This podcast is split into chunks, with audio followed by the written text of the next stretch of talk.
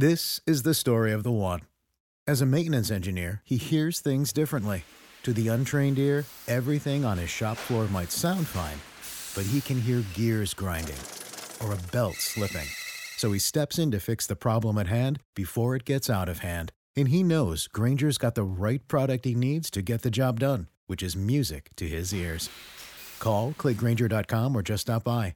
Grainger, for the ones who get it done.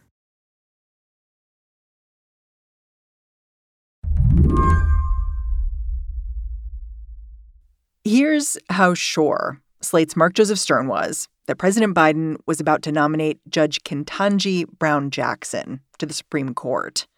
He only prepared a single article to go out when this nomination got formally announced, and it was a profile of Judge Jackson. It always felt to me like it was going to be Ketanji from day one. Good afternoon. You could feel that inevitability as Biden introduced Judge Jackson to the press last week. The president listed off the kinds of sterling credentials we've all come to expect at the court an Ivy League education, a list of prestigious clerkships. Biden almost made it seem like it was an afterthought that Judge Jackson would be the first black woman to serve as a justice. And it's my honor to introduce to the country a daughter of former public school teachers, a proven consensus builder, an accomplished lawyer, a distinguished jurist, one of the nation's most. The main thing that struck me when I watched was how different this nomination announcement was from what we saw last time with Amy Coney Barrett. Because with that announcement, her whole family came out with her, little kids, and they just kept talking about how she was a mom. It was just so different what the president wanted us to focus on when it came to Ketanji Brown Jackson there was a real study in contrasts um, between this announcement and all three under Trump. Thank you very much, Mr. President. I am truly humbled by the. She talked a lot about faith. I must begin these very brief remarks by thanking God for delivering me to this point in my professional journey. My life has been blessed beyond measure, and I do know that one can only come this far by faith. I think it's notable that with Trump and and Barrett, um, he went on and on about how she was a woman and she was a mother, a mother of young kids, of all seven young kids. And ironically, I think um, this ceremony was less about Ketanji Brown Jackson's identity than uh, Amy Coney Barrett's was. The only nod to identity, like hard nod to identity, was when Judge Jackson ended by noting that she shares a birthday with the first Black female federal judge, Constance Baker Motley. We were born exactly 49 years to the day apart. Today, I proudly stand on Judge Motley's shoulders sharing not only her birthday, but also her steadfast and courageous commitment to equal justice under law. Were you surprised when she did that? I was delighted because this is a parallel that Dahlia Lithwick and I have been drawing since the beginning of this whole process. Um, in part because the complaints about uh, the nomination of Constance Baker Motley are chillingly similar, if not identical, to the complaints about uh, Ketanji Brown Jackson. What were the complaints about Constance Baker Motley? She she was unqualified. She was inexperienced. She didn't have the right temperament. She was chosen because of her identity. By the way she had argued 10 cases before the supreme court and won almost all of them and defended clients in various courts in the jim crow south uh, at great threat to her life. So it was nonsense then just as it's nonsense now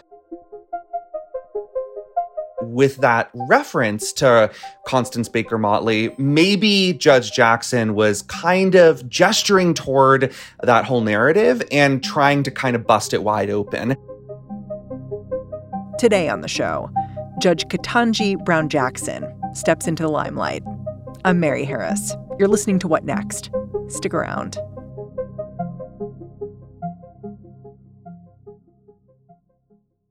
This episode is brought to you by Discover. When it comes to your finances, Discover wants you to know they are the credit card that is always there for you. With 24 7 US based live customer service, everyone has the option to talk to a real person anytime, day or night. Yep, that means no more waiting for quote normal business hours just to get a hold of someone. We are talking real service from real people whenever you need it. Get the customer service you deserve with Discover. Limitations apply. See terms at discover.com/slash credit card. Can we tell the Ketanji Brown Jackson story? Like who she is and how she got where she is now? Like she's from Miami, right?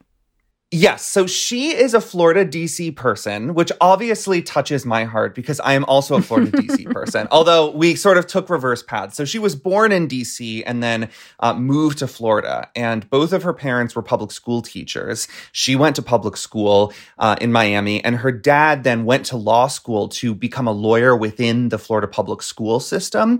Um, and she has spoken about watching him learn the law and gain expertise here and kind of. Uh, Uh, developing this idea that maybe she should follow in his footsteps. Yeah, she said he was he was her first role model as a lawyer, basically. Yes, that's right, which is beautiful. I mean, so touching, right? Like, how can you say yeah. no to that? Well, it seems like from the very beginning, she was kind of a star. Like, she was running student government at her schools since like middle school. Right. And she said in her yearbook in high school that she had ambitions to get a judicial appointment, which is awesome. And also something that uh, Justice Elena Kagan said, by the way. But not like a common high school, like, I'm going to get a judicial appointment. She was ambitious. And I think she decided that, you know, she wanted to follow in a path like her father, but do more public facing work. And again, he was working for the school system.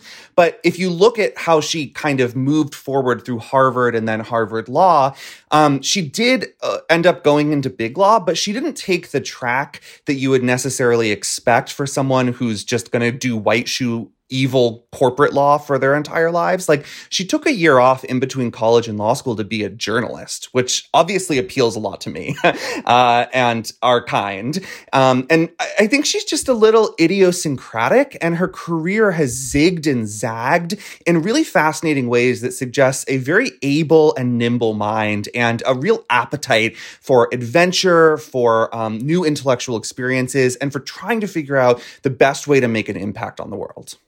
Yeah, I mean, you talk about that zigging and zagging. One part of Judge Jackson's biography that I want to hone in on, if we can, is that she served as a public defender, but she did that after she'd done a whole bunch of other things that usually take you out of the public defender realm as a lawyer. Like she'd been a clerk on the Supreme Court, she'd served as a lawyer on the Federal Sentencing Commission, and then she kind of took this step I guess to the side and said, "Hey, I want to dig in and and do this work." How much do we know about why? She has not spoken a ton um, about the ideological motivations for that career switch, but she has spoken about the personal side of it um, very candidly. And what she said was basically, I was a relatively young mother in big law. Um, I didn't love the work and I felt like I had no work life balance. Um, and the the the balance between having to deal with your kids at home, trying to be a good parent, um, trying to be a good spouse, and also billing all of these hours and handling all of these high power clients, it just didn't work for her. Um, and I think that's true of a lot of people, but very few of them say it out loud. Even fewer who have political or judicial ambitions. So part of it may have been that she decided, I want to take some time to do a job that gives me more uh, hours with my family and also gives me uh, sort of 100% pro bono style work because we know she was doing pro bono work at the firms but you know that's always stuff you're doing on the side. Your main job is always going to be boring mergers and acquisitions and whatever. Um, so it seems like from from what we can glean she's decided i'm going to do a job that aligns with my values both my personal values and my professional values. In 2010 president obama nominated judge jackson to be a vice chair at the United States Sentencing Commission, where she would craft the guidelines judges use when they send defendants to prison. So her main uh, initiative was to help to reduce the sentences for drug crimes, um, including the crack cocaine disparity, where people uh, found with crack had much higher sentences than people found with cocaine, which was a relic of the racist law and order days of the 80s and 90s. And disproportionately affected Black people yes, outrageously disproportionately affected people of color, um, and also to lower um, the sentences for a, a, pretty broad range of drug crimes, um, particularly nonviolent drug crimes, including possession and alleged intent to distribute. And interestingly, this this allowed her to find some common ground with relatively conservative people, right? Yes, absolutely. So um, when she served in 2010, um, it was the beginning of what, in retrospect, was clearly a golden age of bipartisan consensus on criminal justice reform, a golden age that has since come to a rather catastrophic close. Um, but from 2009, 2010 to about 2018, 2019, Republicans and Democrats really did work across the aisle to reduce extreme sentences, especially for drug crimes. Um, and that's how Donald Trump ended up signing the First Step Act, which is the most important federal sentencing reform in at least a generation. Um, and so when she was on this commission, she was able to work with the Republican commissioners to sort of establish some common sense principles. And so she was very effective in these bipartisan reforms that, again, in retrospect, were kind of a high point of the Obama era and not the kind of thing I think Republicans and Democrats are going to agree on in the future. One thing I've noticed is that Judge Jackson, when you look back at the last 20 years of her career, she's been so careful about a lot of different things but especially when it comes to race. Like, I, I, read this one story that she ran to be on Harvard's Board of Overseers in 2016. And everyone who was running alongside her came out saying they were in favor of the college's affirmative action program. But she didn't. And she said, you know, as a judge, I cannot weigh in here. And I just thought, like, what foresight? Like, she's already kind of protecting herself from criticism she knows might come. I totally agree. Uh, and I think that this is a big difference between your average Democratic and Republican judicial nominee or prospective judicial nominee. Um, if you look at the people Donald Trump picked, not just for the Supreme Court, but also for the lower courts, they went out there and like blogged their feelings. Um, they were posting about affirmative action and how much they hate it on like MySpace, um, and did not really shy away from that. Whereas with Democratic nominees, if you have any desire to be a judge in the future and you want to get appointed by a Democratic president, you just can't say that stuff out loud. Maybe the rules are changing a little bit under Biden, um, but for the most part, you've got to keep it close to the chest. And it seems to me that because she began her career in public service so young, she figured out how to kind of keep her mouth shut uh, whenever speaking out could get her in trouble, and how to kind of use her public service as a shield whenever anyone asked her for comment on something that could be controversial. Yeah. I mean, at one point, I was looking back over previous testimony she'd given for previous confirmation battles. And she was asked directly by Senator Thom Tillis, Are you a bold progressive champion? If yes, please explain. And her answer was no, first of all. And she just said, I've never called myself or anyone else a bold progressive champion, nor do I have a clear understanding of the meaning of that phrase. The reason she was asked that is because groups like Demand Justice and Alliance for Justice and these liberal judicial nomination groups, they have framed her as a progressive champion. But when asked about it, she's like, uh uh uh, I don't know anything about those people. Like, they are not coming to my dinner parties. They are not at my Sunday brunches. Like, they, they do not speak for me. And Mariah Carey meme, just I don't know her. yeah, I don't know her. And that takes a lot of confidence. Again, and and it's um it's a little bit ruthless, but everybody knows you got to be ruthless if you want to get this kind of gig. Do you think she is a bold progressive champion? Yes, I do.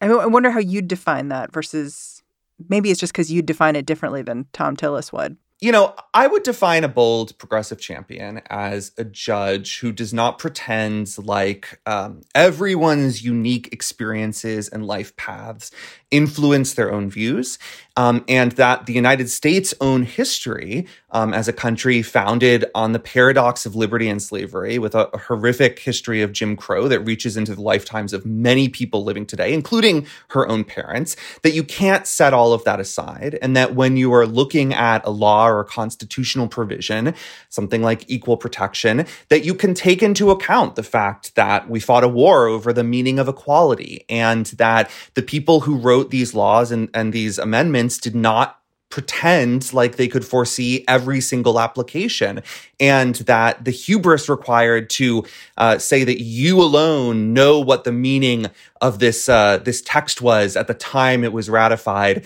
um, that that that's just kind of arrogance and that a, a judge needs to think about how her decisions are going to impact the country and um, impact future generations and future decisions and just take a holistic and humane view of the job of saying what the law is.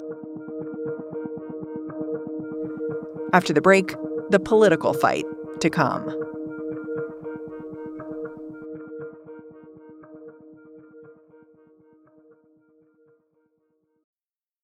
Need mealtime inspiration, it's worth shopping Kroger, where you'll find over 30,000 mouthwatering choices that excite your inner foodie. And no matter what tasty choice you make, you'll enjoy our everyday low prices, plus extra ways to save, like digital coupons worth over $600 each week. You can also save up to $1 off per gallon at the pump with fuel points. More savings and more inspiring flavors make shopping Kroger worth it every time. Kroger, fresh for everyone. Fuel restrictions apply.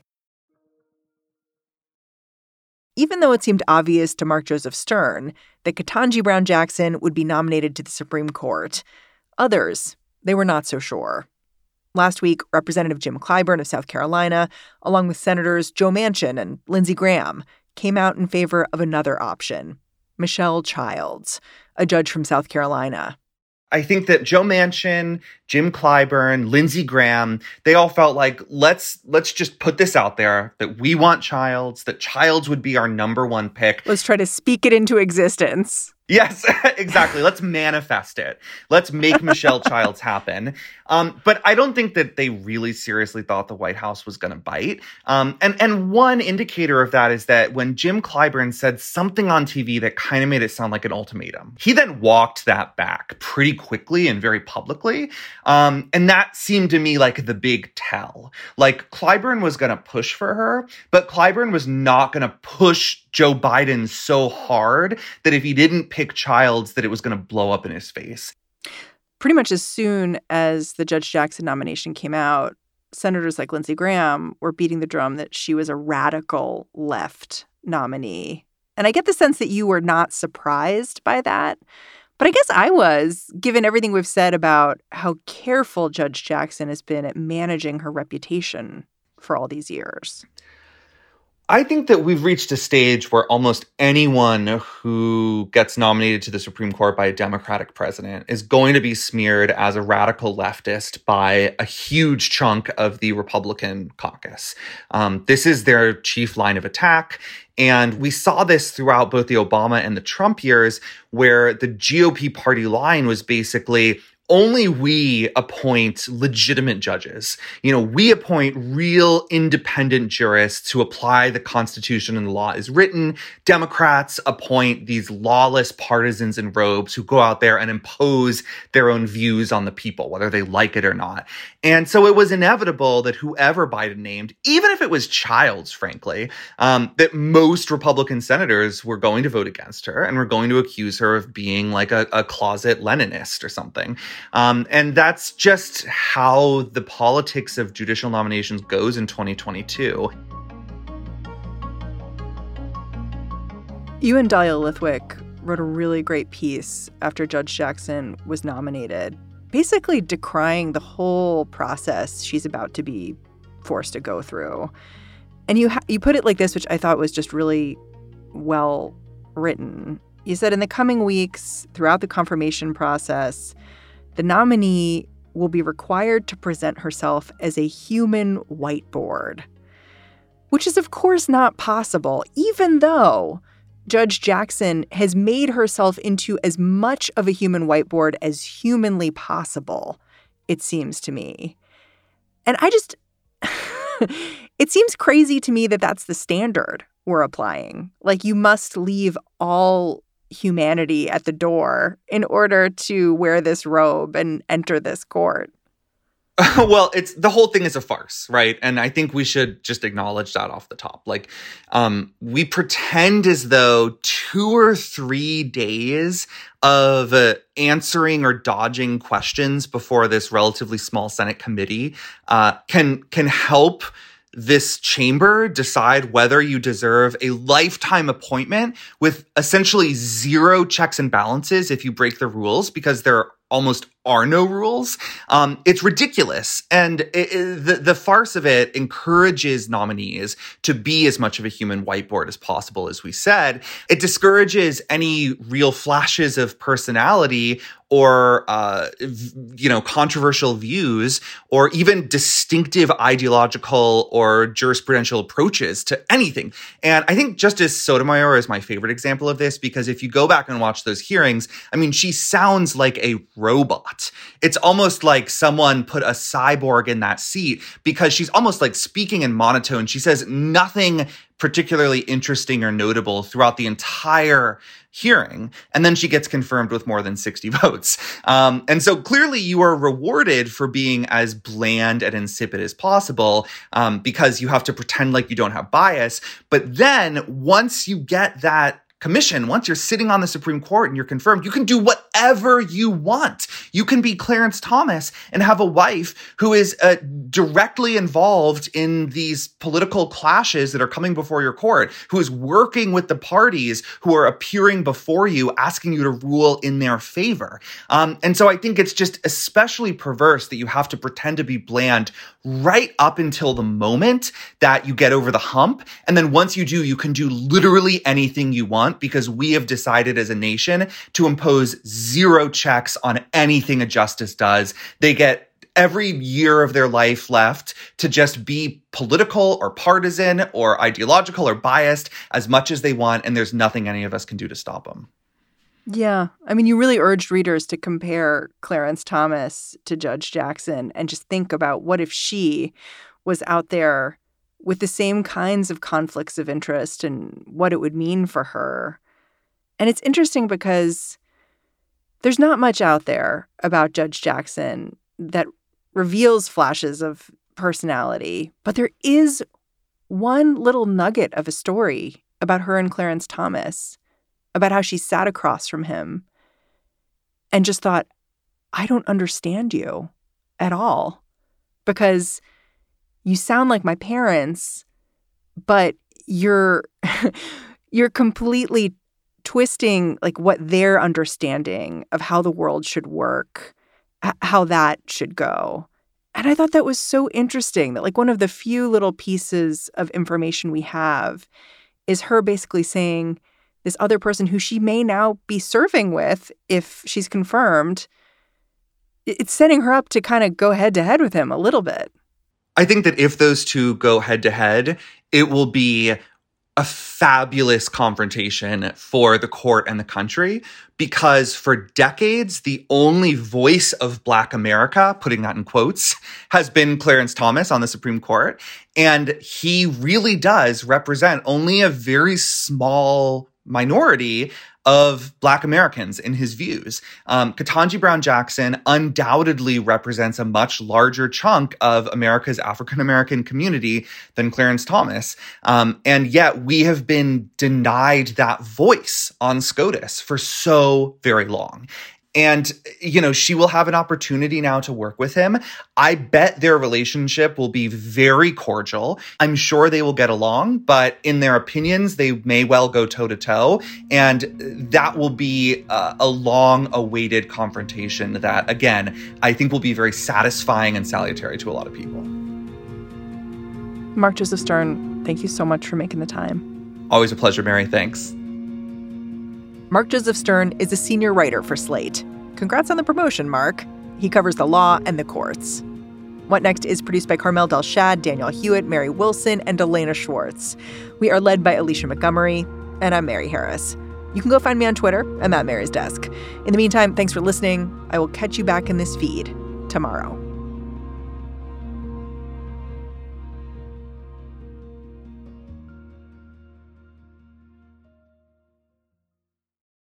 Guys, it is Ryan. I'm not sure if you know this about me, but I'm a bit of a fun fanatic when I can. I like to work, but I like fun too. It's a thing. And now the truth is out there. I can tell you about my favorite place to have fun Chumba Casino. They have hundreds of social casino style games to choose from, with new games released each week. You can play for free anytime, anywhere and each day brings a new chance to collect daily bonuses. So join me in the fun. Sign up now at ChumbaCasino.com. No purchase necessary. Group. Void were prohibited by law. See terms and conditions. 18 plus.